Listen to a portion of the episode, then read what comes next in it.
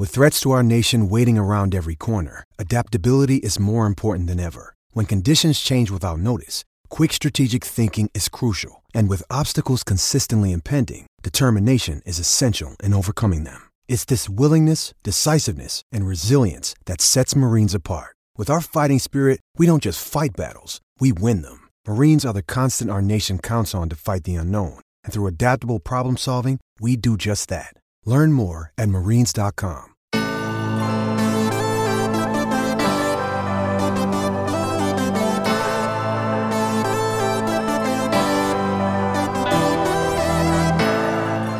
I mean, really, 2020, you had to go there. For the first time in 17 years, the Miami Marlins have returned to the postseason.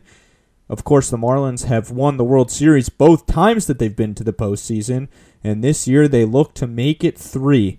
And who else do they run into in the first round but a team that they faced back in 03 in their last postseason appearance? My beloved Chicago Cubs. Yes, for those of you that don't know, I love both teams.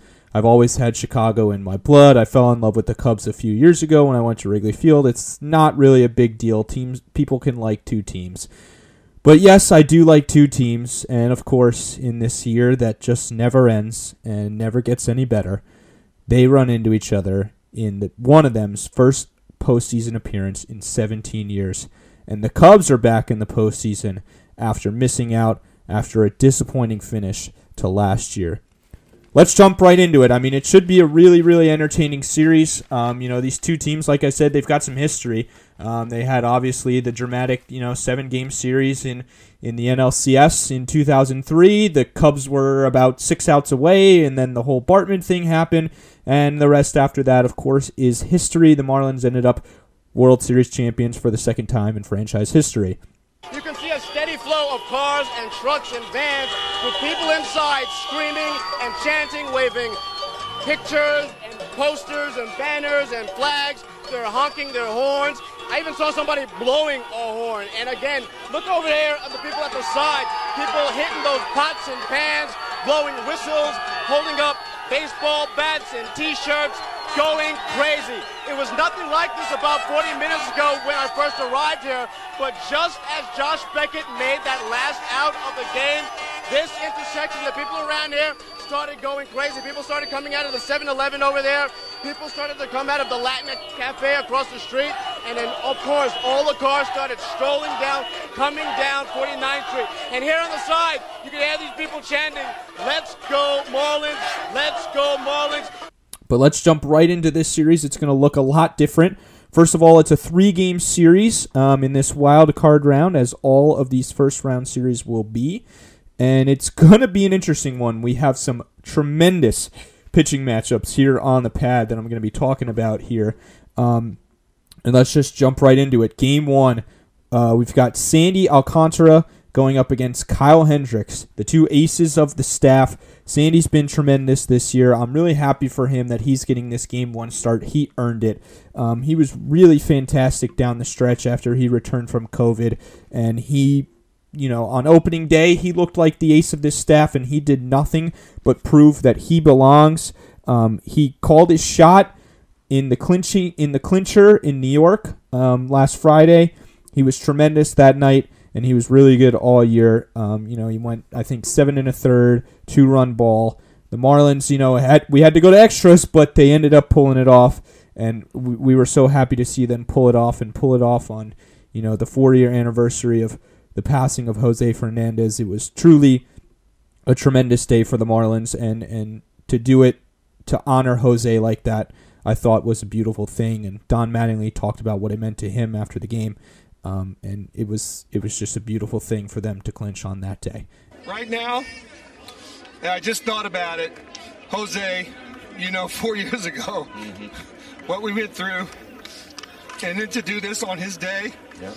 what a what a feeling, right? And these guys, not to mention what these guys have been through, what we've been through as a group and as an organization the last couple of years. I mean, fighting back and and and kind of getting beat up last year and these guys are believing in themselves. And, and, that's what I love. They believed themselves in spring. We came back in the summer and they believed in themselves. Anytime we got in trouble this year, they came back and showed up and, got, and did it, right? Just Right. like tonight. and Sandy delivered, and he said he was going to. And now he gets the ball in game one in the Marlins' first postseason appearance again since 2003. But it won't be easy. Um, he's got to go up against a really, really good pitcher, a guy that you've probably heard me talk about a lot if you listen to the podcast in terms of comparing him to Marlins starters, um, you know, in their uh, in their uh, farm system. You know, I've said that a lot of these guys, these softer throwers that use control and stuff over velocity, um, like Nick Neidert, you know, I've compared them to Kyle Hendricks. Um, and now we get to see him here in game one. Hendricks' numbers, like, they don't stand out a ton, um, but he was really fantastic this year. You know, I watched a lot of his starts just from watching the Cubs, and he was really tremendous. Um, he's got a 2.88 ERA, 3.53 uh, fielding independent pitching, which basically takes some of the defensive factors out of the ERA. It's on the same scale. And he's got a 1.00 whip. It's the lowest walk rate of his career, and his Ks were around average. Nobody was getting on base against this guy. He wasn't letting up a ton of hits. He wasn't letting up a ton of runs. He had a couple stinkers, but overall, I mean, the first game he had a you know complete game three hit shutout. Um, and all three hits were actually to the same guy in that start. But Hendricks is tremendous. Um, he's been so fun to watch as a you know as a Cubs fan. He was so big in 2016. He probably should have won the Cy Young that year. Um, and he was great in that postseason as well. He's got he's this guy that's got this calm demeanor out on the mound. Like I said, he uses you know his command and the movement of his pitches rather than just pure stuff in terms of you know velocity. His curveball is filthy. His changeup is filthy. He's only going to run it up at around 90 miles an hour with the fastball and the sinker. Um, but he's going to get a lot of swing and miss, and, and it's it's going to be tough for this Marlins lineup. They haven't really faced a ton of guys like him. Um, and and he's he's certainly you know a guy that is really tough to go against. Uh, the numbers for Sandy on the other side, it's pretty much an exact opposite matchup in terms of makeup when you look at these two pitchers. Sandy's a guy that's coming up, you know, with high velocity and good breaking stuff. Um, you know, a, nasty slider, and the numbers for Sandy this year are pretty good. Um, he had a 3.00 ERA. Um, 3.72 fielding independent pitching, 1.19 whip. He had an 8.36 K per nine. That was the he had the highest K percentage of his career, which you know it's been a concern with him that he hasn't been getting a lot of swing and miss with his stuff, but he really turned it on this year. And he also, most importantly, had the lowest walk percentage of his career. That's something that the Marlins are looking from him um, in as he continues to develop and as they hope that he will be their you know their future ace or their number two if Sixto takes over the you know the the number one spot. Um, that's something that really needs to improve, and it was good to see him limit the walks this year. Speaking of Sixto, in game two, I like the idea of getting him in game two because let's say you go up in game one, he's on the mound with the chance to close it out. And if you go down in game one, well, you give him a shot to get you to game three where you've got your steady hand um, in Pablo Lopez, who we'll talk about in a second. But I really like the way that Mattingly put this staff together for this three game series. I'm happy Sixto's going in this spot. And another tough matchup on the other end for the Miami Marlins. This is going to be brutal. They've got to go up against Yu, Darvish, who is a legitimate Cy Young candidate. Um, I maybe would vote for him.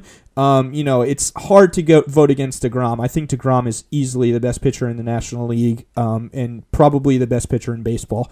So it's hard to vote against DeGrom. But when you actually compare Darvish's numbers to DeGrom, um, he you know he threw more innings. He's got a better FIP, a better WAR, better walks per nine, better Ks per nine, um, uh, K to walk ratio. Um, so the numbers kind of match up actually, and he was just fantastic this year. Um, he had a 2.01 ERA, a 2.23 FIP, 11.01 Ks per nine. He had a three WAR in just 12 starts, which is just fantastic.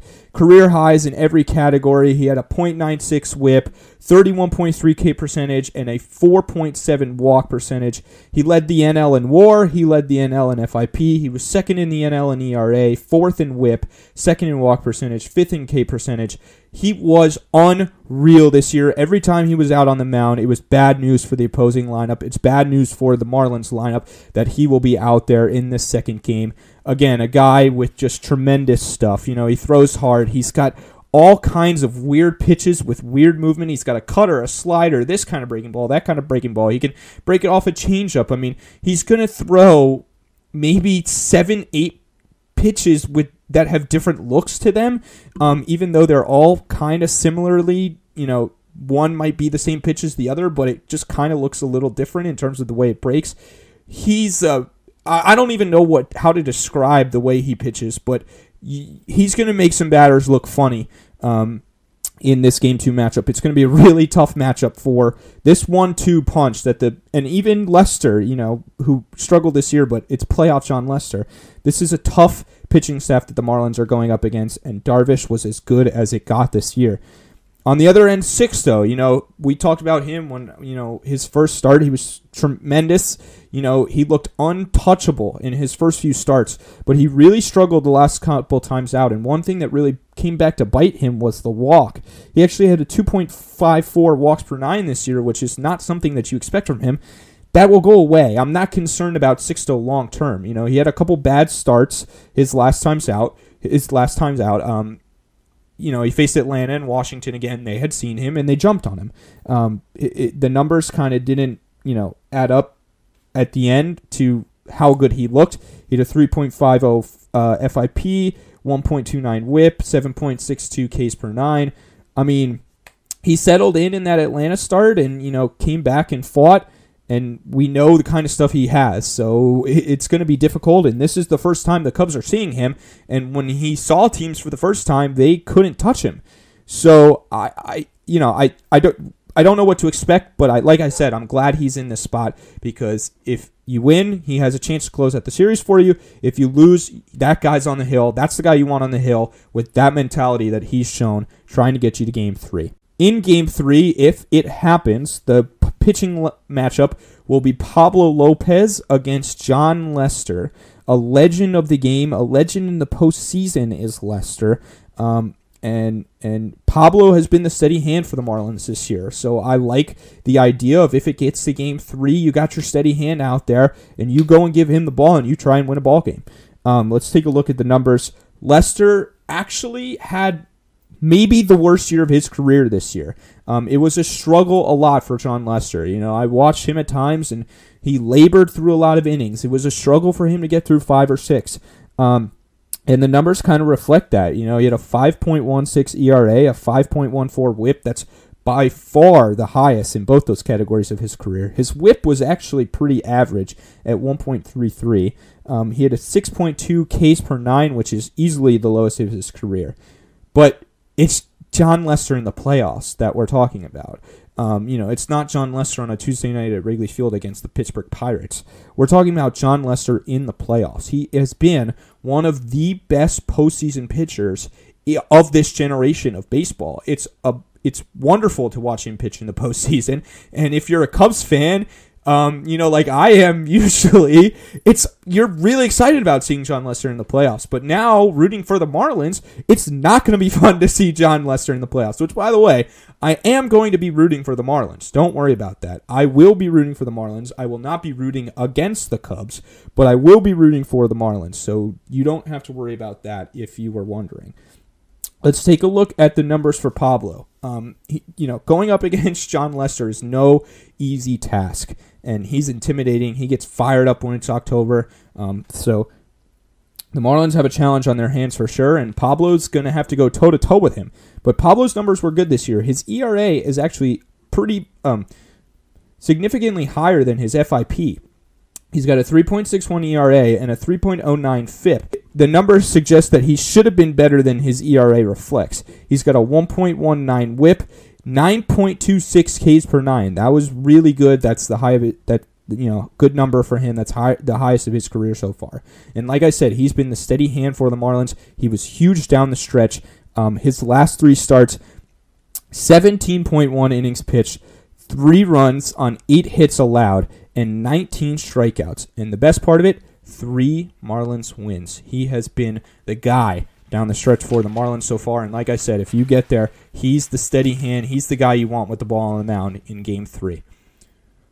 Let's quickly talk about the offense because this is the part of the series that could win the Marlins the series. Because of how good their pitching has been and because of how bad the Cubs' offense has been. Even though the Marlins are absolutely overmatched talent wise, there's no doubt about that. I don't think anybody doubts that the Marlins are overmatched talent wise. If they want to win this series, it's going to come down to pitching. If the Cubs want to win this series, it's going to come down to pitching. Unless their bats get hot. If their bats get hot, I'm not sure the Marlins have a chance in this series um, because I'm not sure that they can score with the Cubs. But the good news for the Marlins is the Cubs' offense was really bad this year. I mean, the team's slash line was 220, 318, 387 with a 91 rated runs created plus. So that's 9% below average.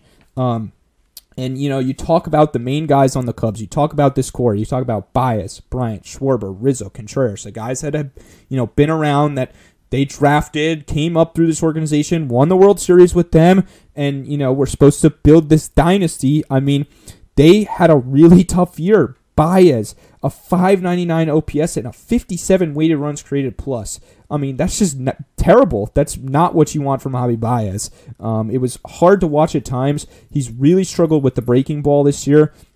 He's striking out more than I've ever seen him, and he strikes out a lot. Um, it was a really tough go for at it for Baez this year.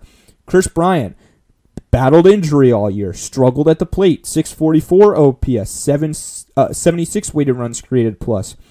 Kyle Schwarber struggled, 701 OPS, 90 weighted runs created plus. Anthony Rizzo had a pretty bang ass average year, 755 OPS, 103 weighted runs created plus. Contreras was the guy out of these five that was the best. He had a 763 OPS and a 109 weighted runs created plus. So, I mean, Rizzo and Contreras were above average, but it's not what you expect from those guys. You know, it's not what Cubs fans have gotten used to watching over the past few years. So, it's been frustrating at times. You know, watching the Cubs this year has been hard for me because the offense has struggled so much. The bad news for the Marlins, the good news for the Cubs is they really got hot in this last series. I mean, Kris Bryant, I think he had two home runs. Um, you know, Baez hit one, Schwarber hit a couple, I think. Rizzo was hot at the end of the year. Contreras had the just most insane bat flip that I've ever seen in my entire life. Uh, I'm gonna try and put the video in here. If you haven't seen it, go find it. It's amazing. Um, so yeah, the Cubs offense is getting a little hot at the end of the year, and, and, I've been saying to one of my Cubs buddies all year that if the Cubs get hot, you know, in the playoffs, watch out. Anything can happen with the way the pitching is and with the talent on this team. Who led the way for the Cubs this year? It was Happ and Heyward. Um, Happ had a 250. Uh, Ian Happ had a 258, 361, 505, 866 slash line, 131 weighted runs created. Plus, he was absolutely tremendous. He's a switch hitting center fielder. Um, carried the Cubs offense all year. Jason Heyward had a good year, a bounce back year. You know, it's been a struggle for him in a Cubs uniform, but he was really good this year. 265, 392, 456, uh, 848 OPS, and a 130 weighted runs created plus. So I know I talked about a lot about the Cubs Marlins fans, but I just want to give you guys a grasp of, uh, you know, of what you're going up, what we're going up against here, because this is a team that was built to win. They've won a World Series. They've been here already. They went to the NLCS um, three times in a row, including the World Series in the middle. You know, they went. They've been to the playoffs uh, five of the last six years. I want to say. Um, they're back in the playoffs. They're hungry. They've got a new manager. You know, it might sound like I'm hyping up the Cubs, but I'm not. I'm just trying to give you a feel of what we're up against because I know what we're up against because I'm I've watched this really closely. I watch this team really closely. And the Marlins are in for a battle. This this series is going to be a battle um, because, like I said, if you know the Marlins pitching can hold this Cubs offense down, the Marlins will have every opportunity to win this series because of how good their pitching can be when it's on, how good Sandy can be, how good Sixto can be, how good Pablo can be. You know, I don't need to talk about the Marlins offense because you guys watch the Marlins offense all year. You know what it is. There are holes in the Marlins offense, but if Brian Anderson, Jesus Aguilar Corey Dickerson, even Lewis Brinson when he faces um, Lester, and if he gets a start, I would like to see him get a start in one of the first two games. He's been one of the you know one of the guys this year.